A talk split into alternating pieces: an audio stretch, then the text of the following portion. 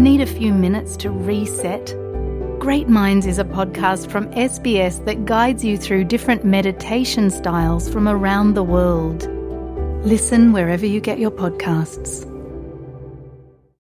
Anda bersama SBS Bahasa Indonesia. Dapatkan lebih banyak lagi cerita bagus di sbs.com.au garis miring Indonesia. Saudara pendengar, ribuan orang beralih ke gig ekonomi untuk pekerjaan sampingan atau sumber pendapatan kedua karena biaya hidup semakin meningkat. Suku bunga melonjak menjadi 4,1 persen pada hari Selasa yang lalu, membebani pemilik rumah rata-rata tambahan 100 dolar per bulan.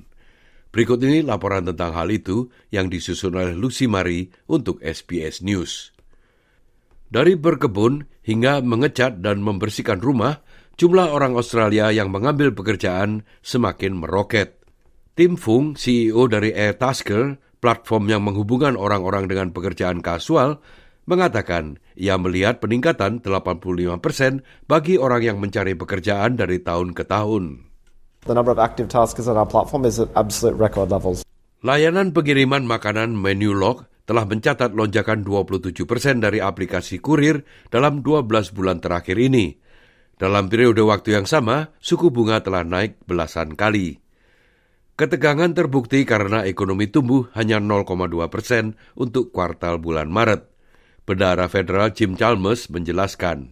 The rise in interest rates is clearly biting. We see that in the numbers because households are pulling back on spending, they're saving less, and they're paying more in interest.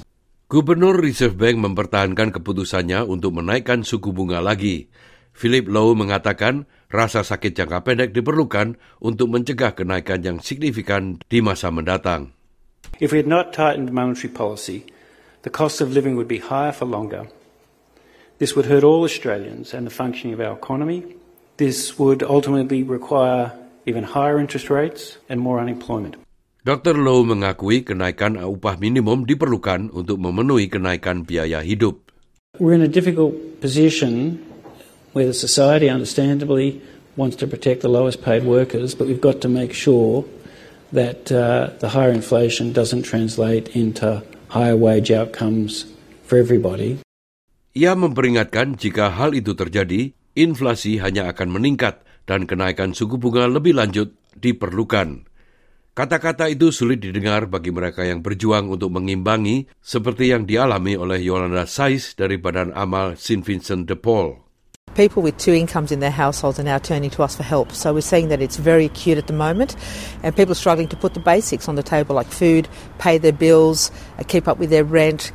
Meskipun lebih sulit bagi mereka yang memiliki hipotek, suku bunga yang lebih tinggi akan memberikan dorongan bagi pensiunan yang memiliki uang di bank. Kenaikan suku bunga baru-baru ini menambah hampir 100 dolar untuk pembayaran bulanan rata-rata bagi hipotek sebesar 600 ribu dolar. Peningkatan itu terjadi di atas 12 peningkatan sebelumnya pada tahun terakhir. Mengambil pekerjaan sampingan mungkin hanya solusi tambalan karena suku bunga cenderung tetap tinggi selama beberapa tahun.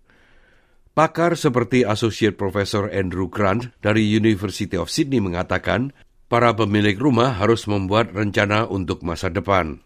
If it's two years before it does start to happen, for instance, are you going to be able to maintain, you know, this you know, second job if that's what you need? Are you going to be able to actually sustain your mortgage payments for an extended period of time? Untuk saat ini, inflasi tampaknya telah mencapai puncaknya. Namun, Reserve Bank tidak mengesampingkan kenaikan suku bunga lebih lanjut lagi. Nah, pendengar, itulah tadi sebuah rangkuman tentang kenaikan suku bunga yang disusun oleh Lucy Mari untuk SBS News dan disampaikan oleh Ricky Kusumo. Sukai, berbagi, komentar. Ikuti SBS program Bahasa Indonesia di Facebook.